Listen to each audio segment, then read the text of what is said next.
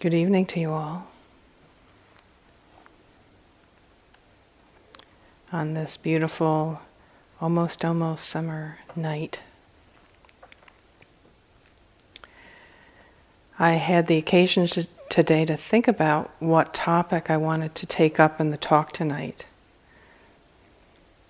And I often make my choice based on what I'm actually hearing in conversations with you individually and with what I feel to be in the field in the larger sangha, in in your hearts and minds and in the environment, so to speak. So tonight I decided I would talk on faith. You've all been here for a while, and there's some withdrawal happening, eh? So the thrill is gone in some cases.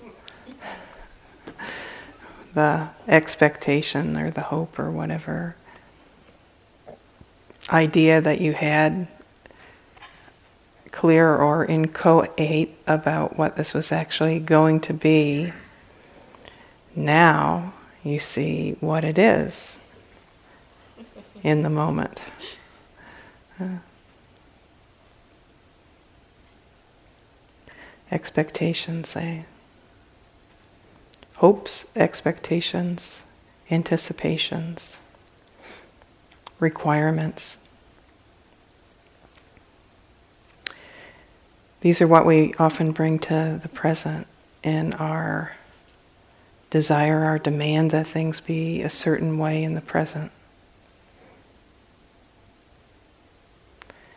And yet, how often is it actually the way we think it should be, or the way that we want it to be, or the way that we hope it will be? Whatever the Buddha had us saying, whatever you think it might be, it will be other than that. and he wasn't kidding. There are many different lists in Buddhism, and one of the lists is the list of what are called the five spiritual faculties. So, this word faculty is an interesting one, and, and basically it's pointing to an innate or intrinsic aspect of human capacity. And the idea in the Buddhist system is that these innate or intrinsic human capacities are things that we can choose to develop and employ in a certain direction in the interest of our own benefit and the benefit of other beings. So these five spiritual faculties are faith, also known as saddha, uh, energy and effort, known as virya, mindfulness, known as sati, concentration, which is samadhi, and wisdom, panya. These five things. Five things are these five things are believed in the the system to be a kind of springboard or a basis for the mind actually uh, doing the work or moving through the process towards liberation. And they are also the qualities or aspects of a mind that's actually awakened, a mind that's illuminated. And they're in a specific order for a specific reason. And as you notice when I read the list, faith is at the head of the list. Faith, saddha. It's at the beginning. And it's at the beginning because there's an understanding that if there isn't some, at least provisional faith, there's not going to be the capacity to marshal the energy to actually make an effort, to actually apply the resources of the heart and mind. And then, of course, mindfulness won't arise, And if there's no mindfulness, then concentration is not going to be possible. And if concentration and mindfulness aren't there, then of course, how could wisdom ever arise? Wisdom is dependent on the mind having developed the capacity to clearly see so that it can come to understanding of about how to work with things in the interest of the arising of liberation from what we might call discretionary human suffering. So faith, faith is necessary to make the effort to begin the process, to get the ball rolling, to walk the path. So I think faith is a very interesting topic because for us as Westerners, this is a particular word that is really often laden with a lot of implications. So let me just ask you when you hear the word faith and you hear somebody at the head of the room in some religious setting with religious imagery stuck behind their head, does this cause nervousness and resistance on your part? Yeah. And this is this is true for many of us, perhaps especially some of us who may have been raised in particular uh, re- specific religious traditions where the understanding of faith is um, quite um, limiting of investigation. Let's put it that way. So, I'd like to talk about uh, several different models of faith and then clarify for you what the Buddha's uh, version is and how it fits into this whole thing that we're doing here. So, this is my own model of faith, all right? So, version number one, in terms of our internal resonances, might be something like uh, Santa Claus faith, I'll call it. So, this is a type of faith that's naive and it's kind of innocent, childlike in a certain kind of way, maybe literally childlike. And there's a kind of naivete there and a kind of trusting uh, nature.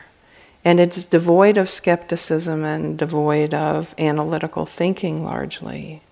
And often, when somebody holds faith in this kind of way, it never really occurs to them that there might be a reason to examine the current understanding that they hold. Right? It's just like not even on the radar screen. So things are taken in very simply and um, in an open hearted way. So, this kind of belief is easily uh, shaped and maintained when we're young. But you can see that there's no wisdom in this particular kind of state because there's no uh, intellectual uh, engagement with it. So inherited understandings are just kind of accepted. And this kind of faith relies on not noticing too much and thus not questioning too much. So, you know, a classic example of this level of functioning uh, came in a story a friend of mine um, told me. And she said, You know, I really believed in Santa Claus. And I said, Yeah, uh huh. And she said, No, I really believed in Santa Claus. And I said, Well, you know, I believed in I believed in Santa Claus too. You know, my parents told me there was Santa Claus, and I, you know, I can remember being a little kid at night, laying in my bed, and I was, I got up in the morning and I told my mother that I heard the reindeer on the roof, right? She said, "Yeah, but I was really bad," and I said, "So, okay, how bad?" She said, "Well, it wasn't until I was on the playground one day, and it was fifth grade, and one of the boys said, Oh, yeah, I suppose you think, yeah, you're going to get that from Santa Claus. And everybody else laughed that I realized that there wasn't any Santa Claus. Okay, fifth grade. I said, okay, yeah, you're right. You did, you did believe in Santa Claus for quite a while beyond the norm. But that's one version of faith, right? Santa Claus. Okay, another version of faith that we may be familiar with from our own experience is what you might want to call creedalism uh, or fundamentalism. And this is where faith is made identical with holding specific, fixed beliefs and doing mandated kinds of actions or not doing certain prohibited actions. And these beliefs are often contained in a holy book and or they're recited in statements of faith that have a kind of unchanging text and a very specific meaning. So there's often a very strong reliance on authority in this way of holding faith or understanding faith. There's often a founding male figure who had a special relationship with God, who communicated directly to him and gave him the download, and then that became the basis for the religion. So there was this one person who had the special relationship with the all powerful. And then the understanding in, that was given in this interchange came to be known as the inerrant and unchanging Word of God, say. And, you know, frequently there are specific sacred texts that are here, and there are claims that it hasn't changed from the beginning, it's always been this way. You know, our understanding has always been this way, it hasn't evolved, it's, it's literal. And there are very few, if any, people who are qualified to say what these texts mean. And so here, if there are truth claims that are at variance with these texts and this worldview, then those truth claims are rejected. So, for instance, there's not an openness within the system to information coming from things like archaeology or biology or other forms of science or you know what we know in, in terms of modern psychology so anything that suggests that the texts aren't literally true, like the world actually isn't 6,000 years old, these are, you know, rejected as threatening. And so here there's, this is a very low investigation kind of way of understanding faith. In fact, investigation is seen to, seem, seen to be very threatening because it can lead to a departure from this uh, orthodoxy, which is believed to contain uh, a truth that which has been directly received and which needs to be protected and conformed to. And so, you know, these departures from orthodoxy are often called things like heresy, apostasy, blasphemy, you know, those kinds of words, the E words. and, you know, this kind of faith can have a really strong hold on people because the stakes of questioning this kind of worldview can be really high for people, right? You can have the experience of being, you know, uh, shunned or, you know, uh, cut off from your family or in in the times well I, I was going to say in times previous but it's not just times previous because this is still alive uh, in the world uh, in certain places. You could be have really bad things happen to you personally, right? The aggression of the community would would be turned against you as somebody who, you know, was a danger to the community because of your your doubt or your contrary view to what everybody else was holding. So that would be the downside from the community. The other risk you would be running if you question this would be like eternal damnation. You know, that's kind of a biggie. you know, burning lakes of fire forever. So I, I, can remember um, for myself being raised within a, a, particular religious tradition. I had uh, that uh, uses the Bible. I can remember when I got to be about 12 in a, a fit of religious interest. I decided I was going to read the Bible from the beginning to the end. And I so I started at the very beginning. As I went along, my eyes kind of got bigger and bigger and not in a good kind of way.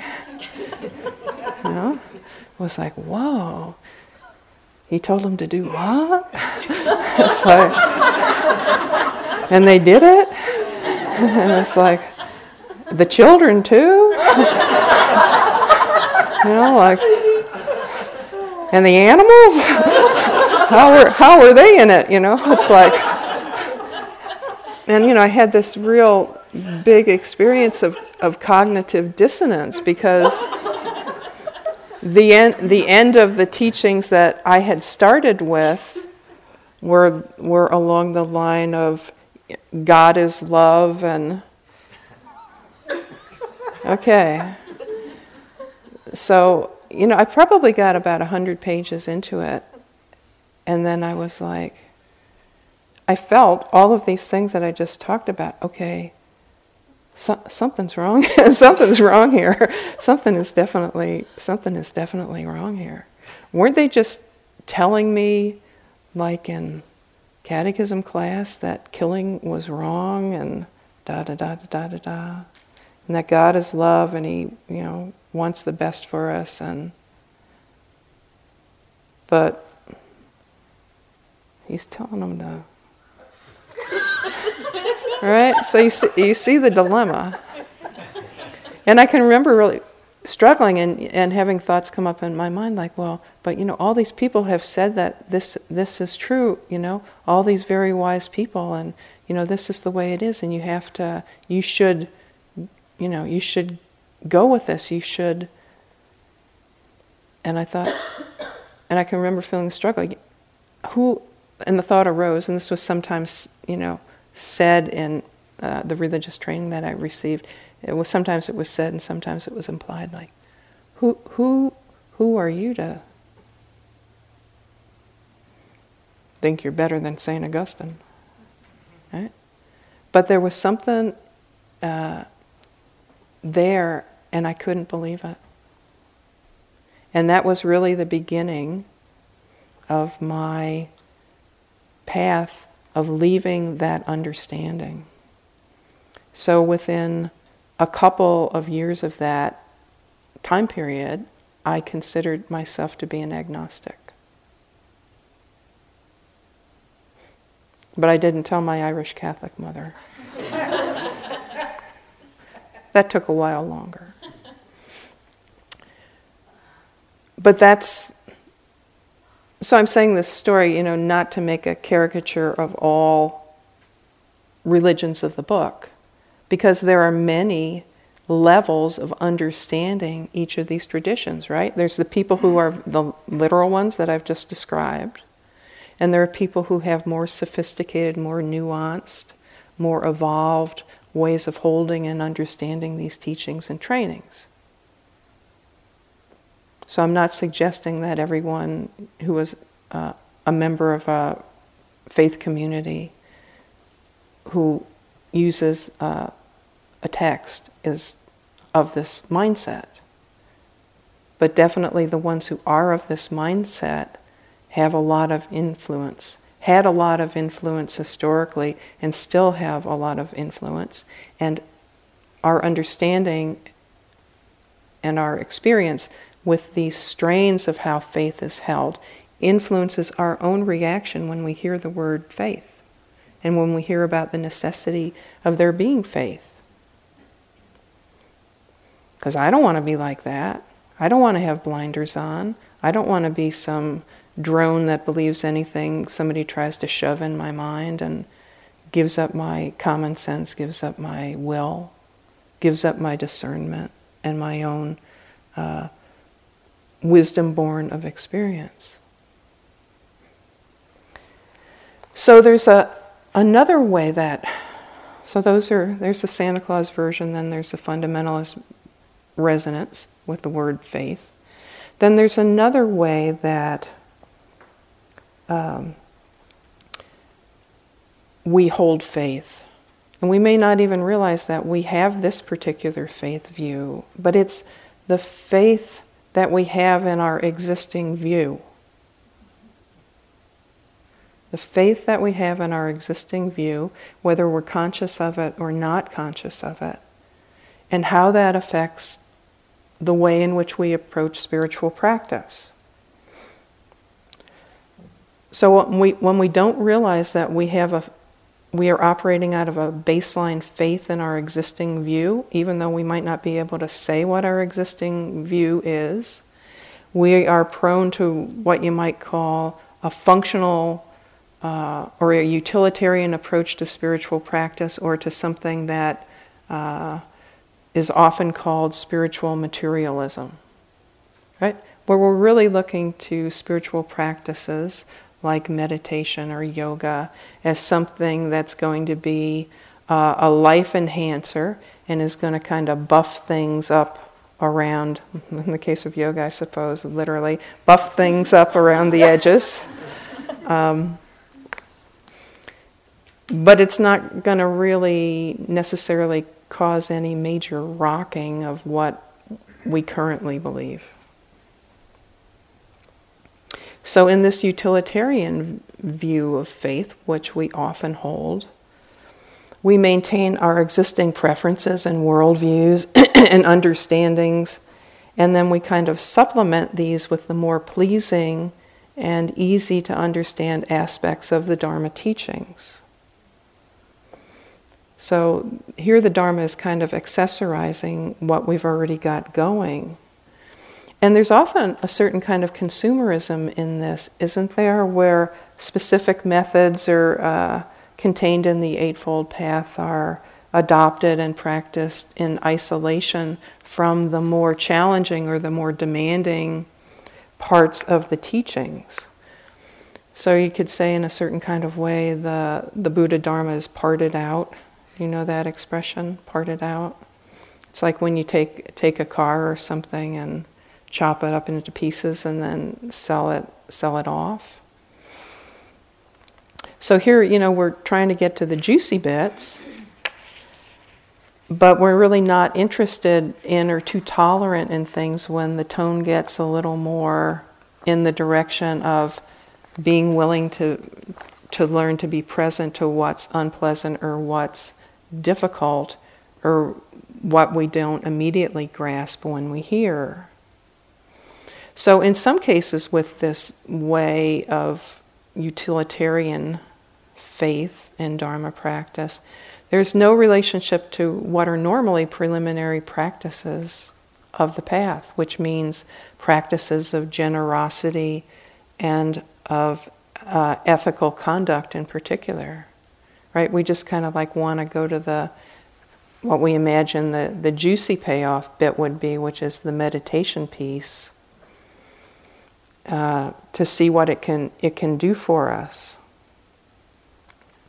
So in this way of practicing, when we're on the meditation cushion and we're examining what we're experiencing, our personal worldview and our current understanding isn't really rolled into the process of investigation. So it remains behind or outside of whatever is happening on the cushion.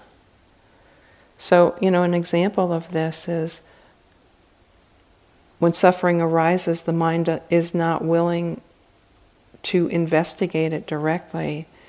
You know, just wants to kind of like get rid of it immediately and go past it and get to something pleasant that can be immediately soothing and the practice is kind of steered in that direction. So the mind is kind of closed and it doesn't know that it has a view let alone that the view in some fundamental way might be diluted. But the Buddha's teaching basically is that we suffer in a discretionary kind of way because of delusion that's present in the mind. So, the major implication of that statement that delusion is present in the mind and is uh, the root of our suffering means that there's a whole bunch of stuff that we we just are not seeing at all and that we're actually operating from. So if we only operate from what we know without openness on the periphery to the possibility of reform of the full view, we're just cycling around in what we already think. So when Trungpa, who wrote a great book called Spiritual Materialism, when Trungpa talked about sp- spiritual materialism, he's basically talking about the use of spiritual technologies to eg- enhance the existing self sense and to gain upgraded kinds of experiences. The way of working that's not open to exploring fundamental assumptions. There's I had the experience once where I uh, went on an ocean kayaking trip, and it's always time for dharma. went on the ocean, went on an ocean kayaking trip, and the the guide was, you know, watching how we paddled the boat, right? Like anything else, it's you really need to learn how to do it by feel. You know, you can kind of sort of watch and, and imitate. But at one point, he turned to somebody in the in the group and he said, "You're a lily dipper." And I thought, oh, I got to see what a lily dipper is. so I kind of like watched what watched what she was doing, and I I could tell just by watching what happened what he was saying. So she was putting the paddle in the water, but there was something about it where it wasn't really engaged, right? I mean, she wasn't like really putting, somehow wasn't able to apply torque, right? so something was happening, but happening with the arms, but like the boat was not going anywhere. Okay, and this utilitarian view was like that. So we'll compare and contrast that, that way of how the Buddha went about his whole exploration. So the Buddha's whole thing was about the truth. You know, if you know his biography, you know he went through a couple different types of very intensive meditative training. And he mastered them. He mastered concentration, then he mastered austerity practice, and then he, he was like, the teachers of these schools were saying to him, Oh, you've surpassed me, you've exceeded me. Here, have the school. You be the head teacher. You know, I'll be your student. I have, you know, 5,000 disciples or what. Here, you teach it. And he was like, No, it didn't, it hasn't, it hasn't happened yet. I haven't gotten to the bottom of suffering. And so he seemed like he went into this mode of direct experiential investigation where he like started back at ground zero. He started back at ground zero. It's like, okay, I'm going to sit down. What am I experiencing now? What can I know? What, what am I experiencing now? And turned his whole developed, powerful mind around completely to examine the arising immediate experience moment by moment to see what it actually was, assuming nothing, assuming nothing, understanding that there must be something that he really didn't understand because he had not found the way to uproot suffering. In the Jataka tales that talk about the Buddha's previous lives before he became the Buddha that um, we know, He practiced many different kinds of virtues. Sometimes he did bad things in the tales, sometimes he did virtuous things. But it's said about the Buddha that the one thing that he never did is he, he never lied. So he had this complete commitment to the truth wherever it went and whatever it was. So his orientation was to liberating truth, and he was willing to submit everything, all aspects, all dimensions of his experience to this exploration. So this was a very radical kind of empiricism powered by a very altruistic motivation. So he was all in, he was completely in. And through this experiment and experience, he came to understand actually how suffering is created by watching it in his own mind and how it could be unbound. So, a way to understand what we're doing here in practicing the Buddha's path, practicing meditation, is we are replicating his experiment, but we're doing it within our own individual laboratories of body and mind, using his instructions for how to go about running our own individual experiments. So it's a guided experiment, right? The framework is given in terms of uh, the outline of the basic principles of understanding and the Four Noble Truths and the Eightfold Path. And then when you come into the meditation hall, that framework and how to how to implement it right now in the sitting is supported by the meditation instructions that we give you. Okay, take your mind, turn it this way, notice these kinds of things. When this thing happens, this is how you can work with it. But we're not trying to substitute our experience for yours. We're saying, pay attention to what your experience is. So you come into the groups and you talk to us and you tell us what your experience is or what you've noticed of it. And you notice what the reaction tends to be, or at least this is what I do. I'm sure the others do a version of this too, which is often I'll ask you a lot of questions about it, right? I'll say, well, and how was that? And what did, you know, and was it, did that have like a center? And when you noticed that, was that like pleasant or unpleasant? And then when you noticed it was unpleasant, what did the mind do to that? Was, was the mind aversive to that? Right? Um, and that, then when aversion arose in the mind, what did the mind do then? Oh, was it aversive to the aversion? Okay. And then what happened, right? So it's like, tell me what happened. Tell me what happened. Tell me your observation. Tell me what you notice. Tell me what you are learning from what you're experiencing moment to moment. So, this whole process here is your experiment. You're not being asked to put anyone's head above your own, right? Your truth experiment rests on its own bottom, which is what you can know in the immediate sense for yourself. So, in a certain kind of way, this is a little bit about what, like, what I remember doing when I was in high school in science class, right? So the, the teacher would come in and would talk about a certain scientific principle.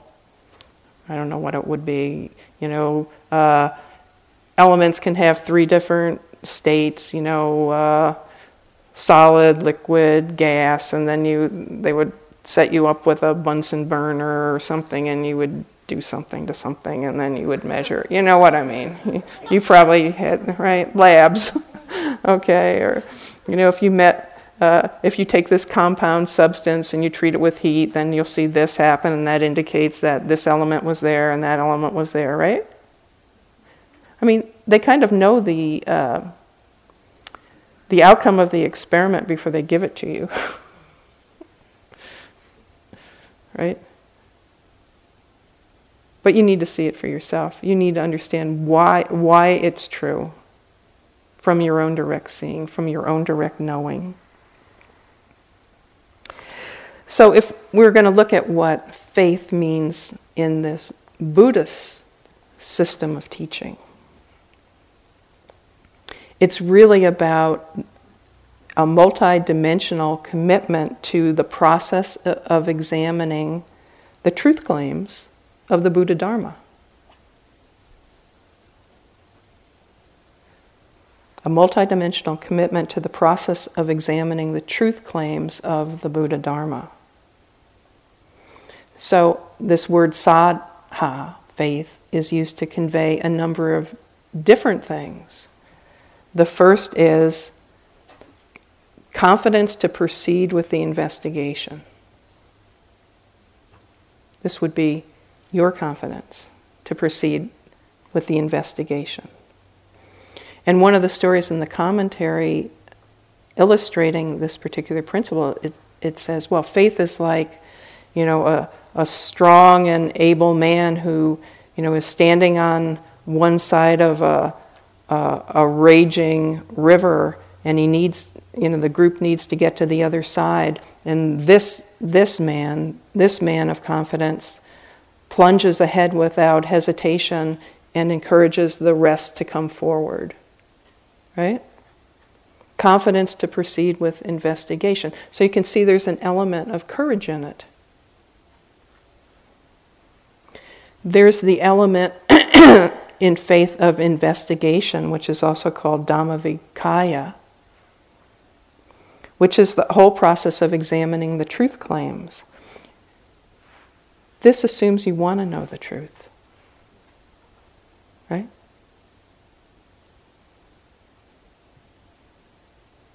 So you want to know the truth.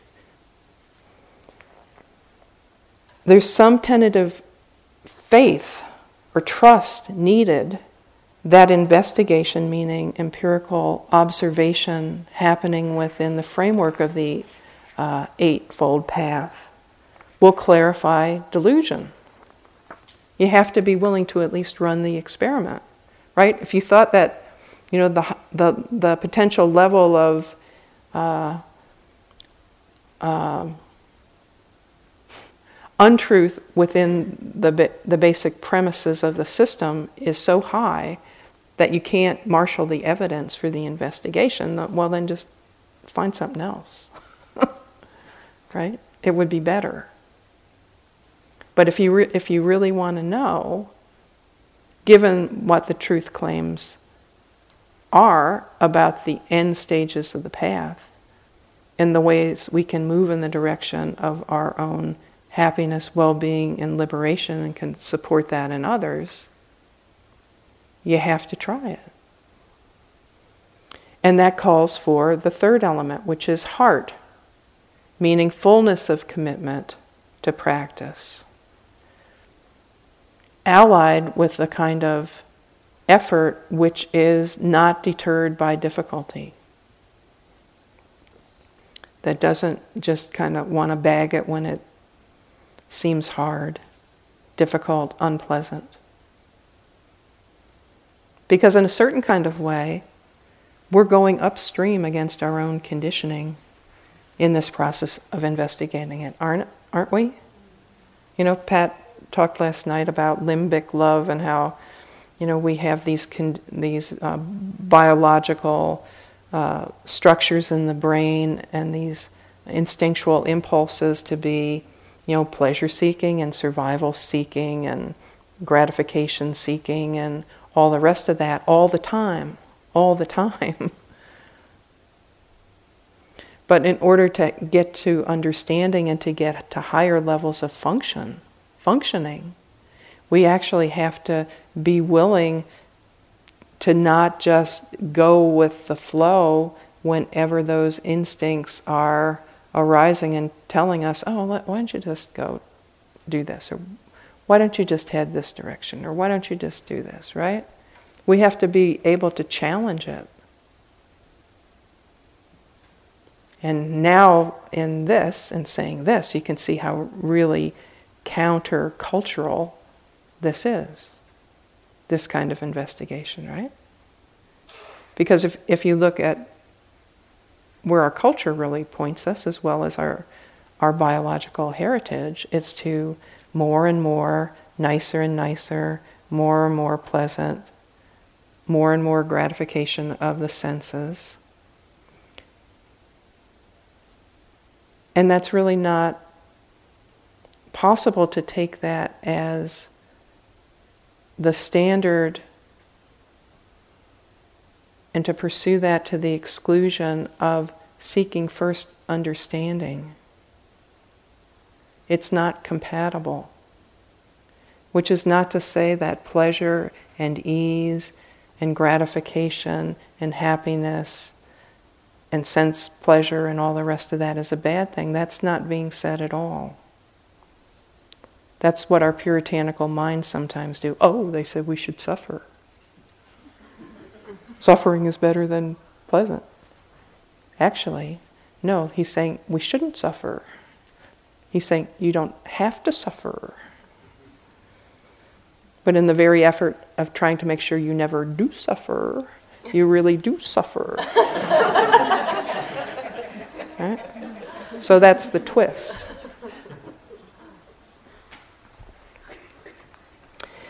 Which brings us to the fourth piece, which is surrender. Surrender. Interesting word.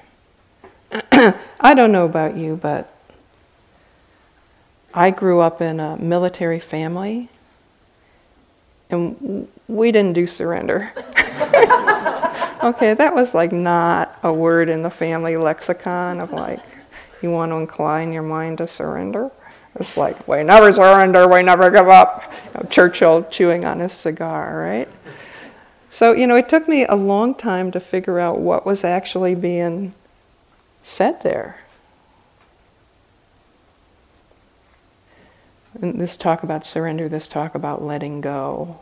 Oh, does that mean you just kind of like turn into a blob and you know you let life roll over you and you know whatever, whatever you get kind of get to be like a stoner, you know, whatever, mom, you know, uh, it's all good, you know. Again, so, so this this is a very good illustra- illustration of our unconscious personal overlay on what we hear, right? Because that's what my mind read into it in the first hearing of the teachings. It's like, oh, oh God, wimpadoodles. Fortunately, they made me sit, you know, like two hour sits, so I got over that idea they were wimpadoodles. But so surrender means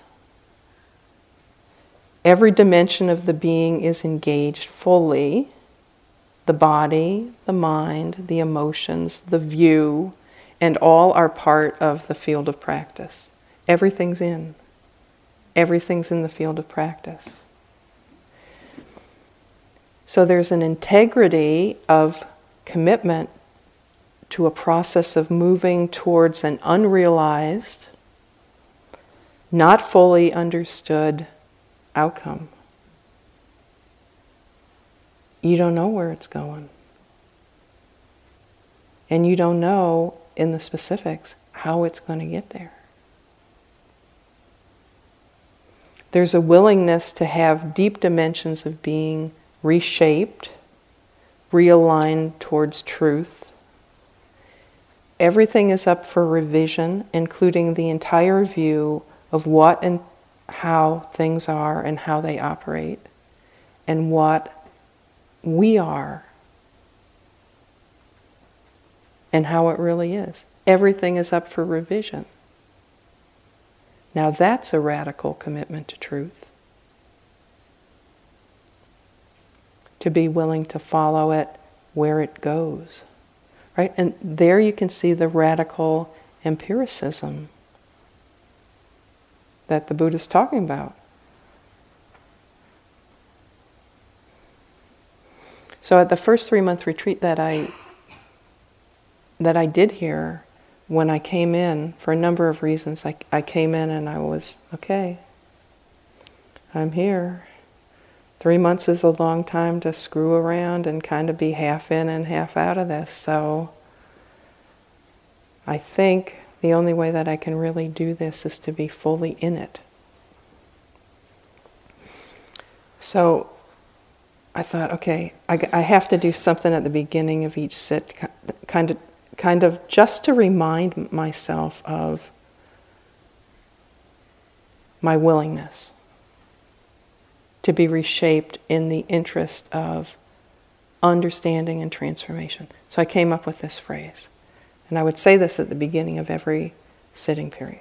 And it was May I let go of all holdings, patterns, and beliefs which keep me separate from how things really are.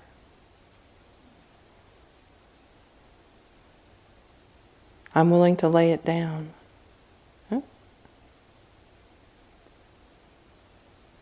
And that reminded me, like, you know, when something came up in my mind, there was a difference between what I thought should be happening and what was actually happening.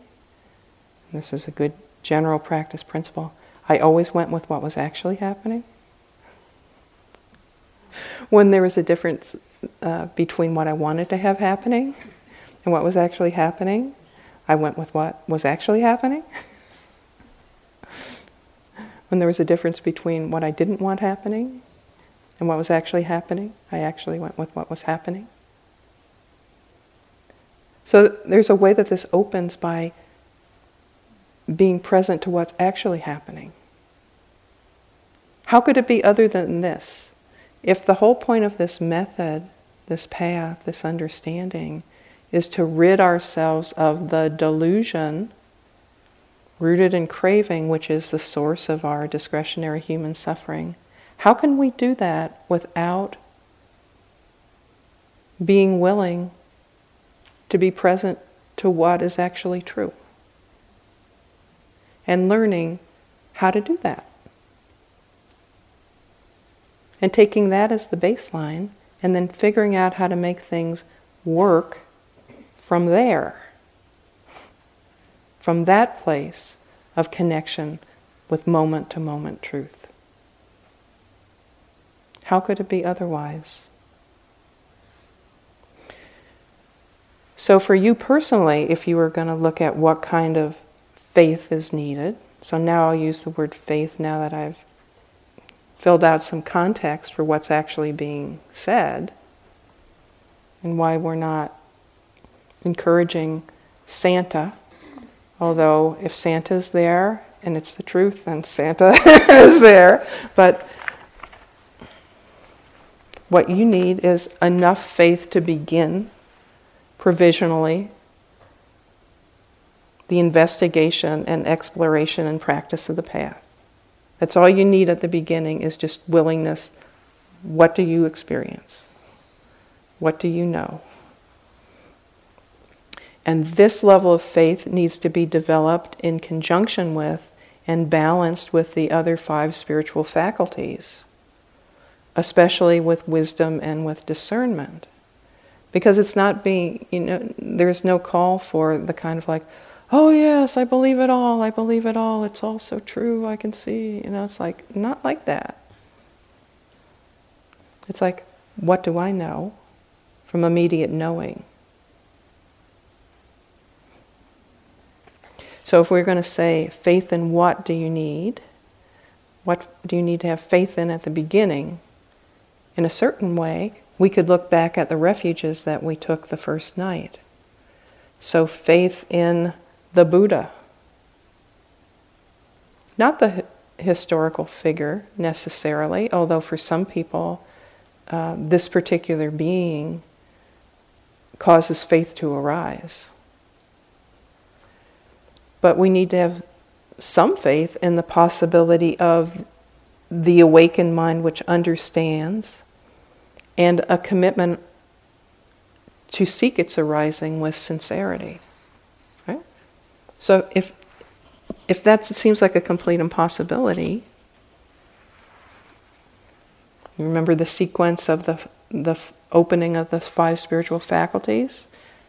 There needs to be some kind of kernel or bit of faith in order for there to be a possibility for effort to be made. Right? Faith in the Buddha, the awakened mind potential which is within all of us. Faith in the Dharma. Faith enough that okay, entertain the possibility that the Buddha's description of reality in the Four Noble Truths might be an accurate representation of how things are. And this claim should be investigated with diligence. Faith in Sangha, a tentative uh, acceptance that the teachers and community of practitioners are knowledgeable and trustworthy guides and companions on the path, right? Which is not to, doesn't mean you have to think the teachers are infallible or know everything or are never wrong. That's more like the Sani version, right? That's enough faith to start with as far as the practice path is. But then there's two other dimensions of it, which is enough faith and trust in yourself that the risk of exploration can be tolerated. Right? You know you can take care of yourself. Enough faith in yourself as somebody who's good enough, as somebody who has capabilities, has the, these spiritual faculties already present which can be brought to bear on the experiment, on the task of investigation. So, when I started back at the beginning and I was talking about the five spiritual faculties, one of the things that I said was we all have them. These are inborn in human beings at some level of development, and they can be brought forward and cultivated, become real uh, fuel for our process of awakening. And when the mind has uh, pursued awakening and has some level of realization, they actually become forces or powers of mind. They're features or hallmarks of the awakened mind.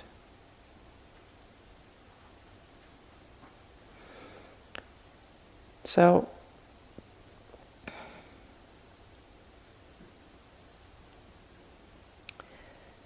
This is my uh, offering to help clarify the topic of faith and how it's held within this system, and to help you tease apart some of the reactivity and some of the embedded, often unconscious associations that you might have in relationship to this particular quality or aspect of mind. So, um, my hope is that this exploration has been uh, of benefit to you and that it will be a source of uh, energy and commitment to you in undertaking your own experiential adventure in the time that we have here together.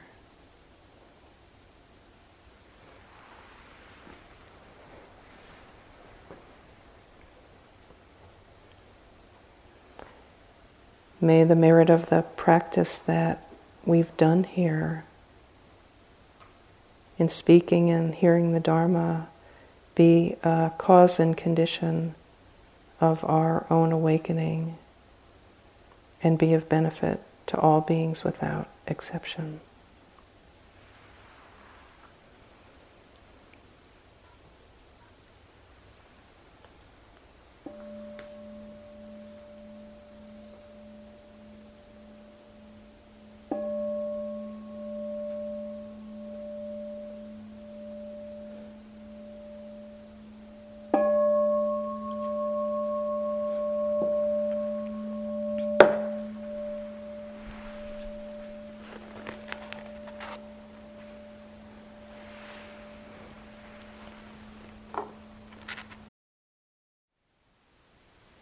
Thank you for listening.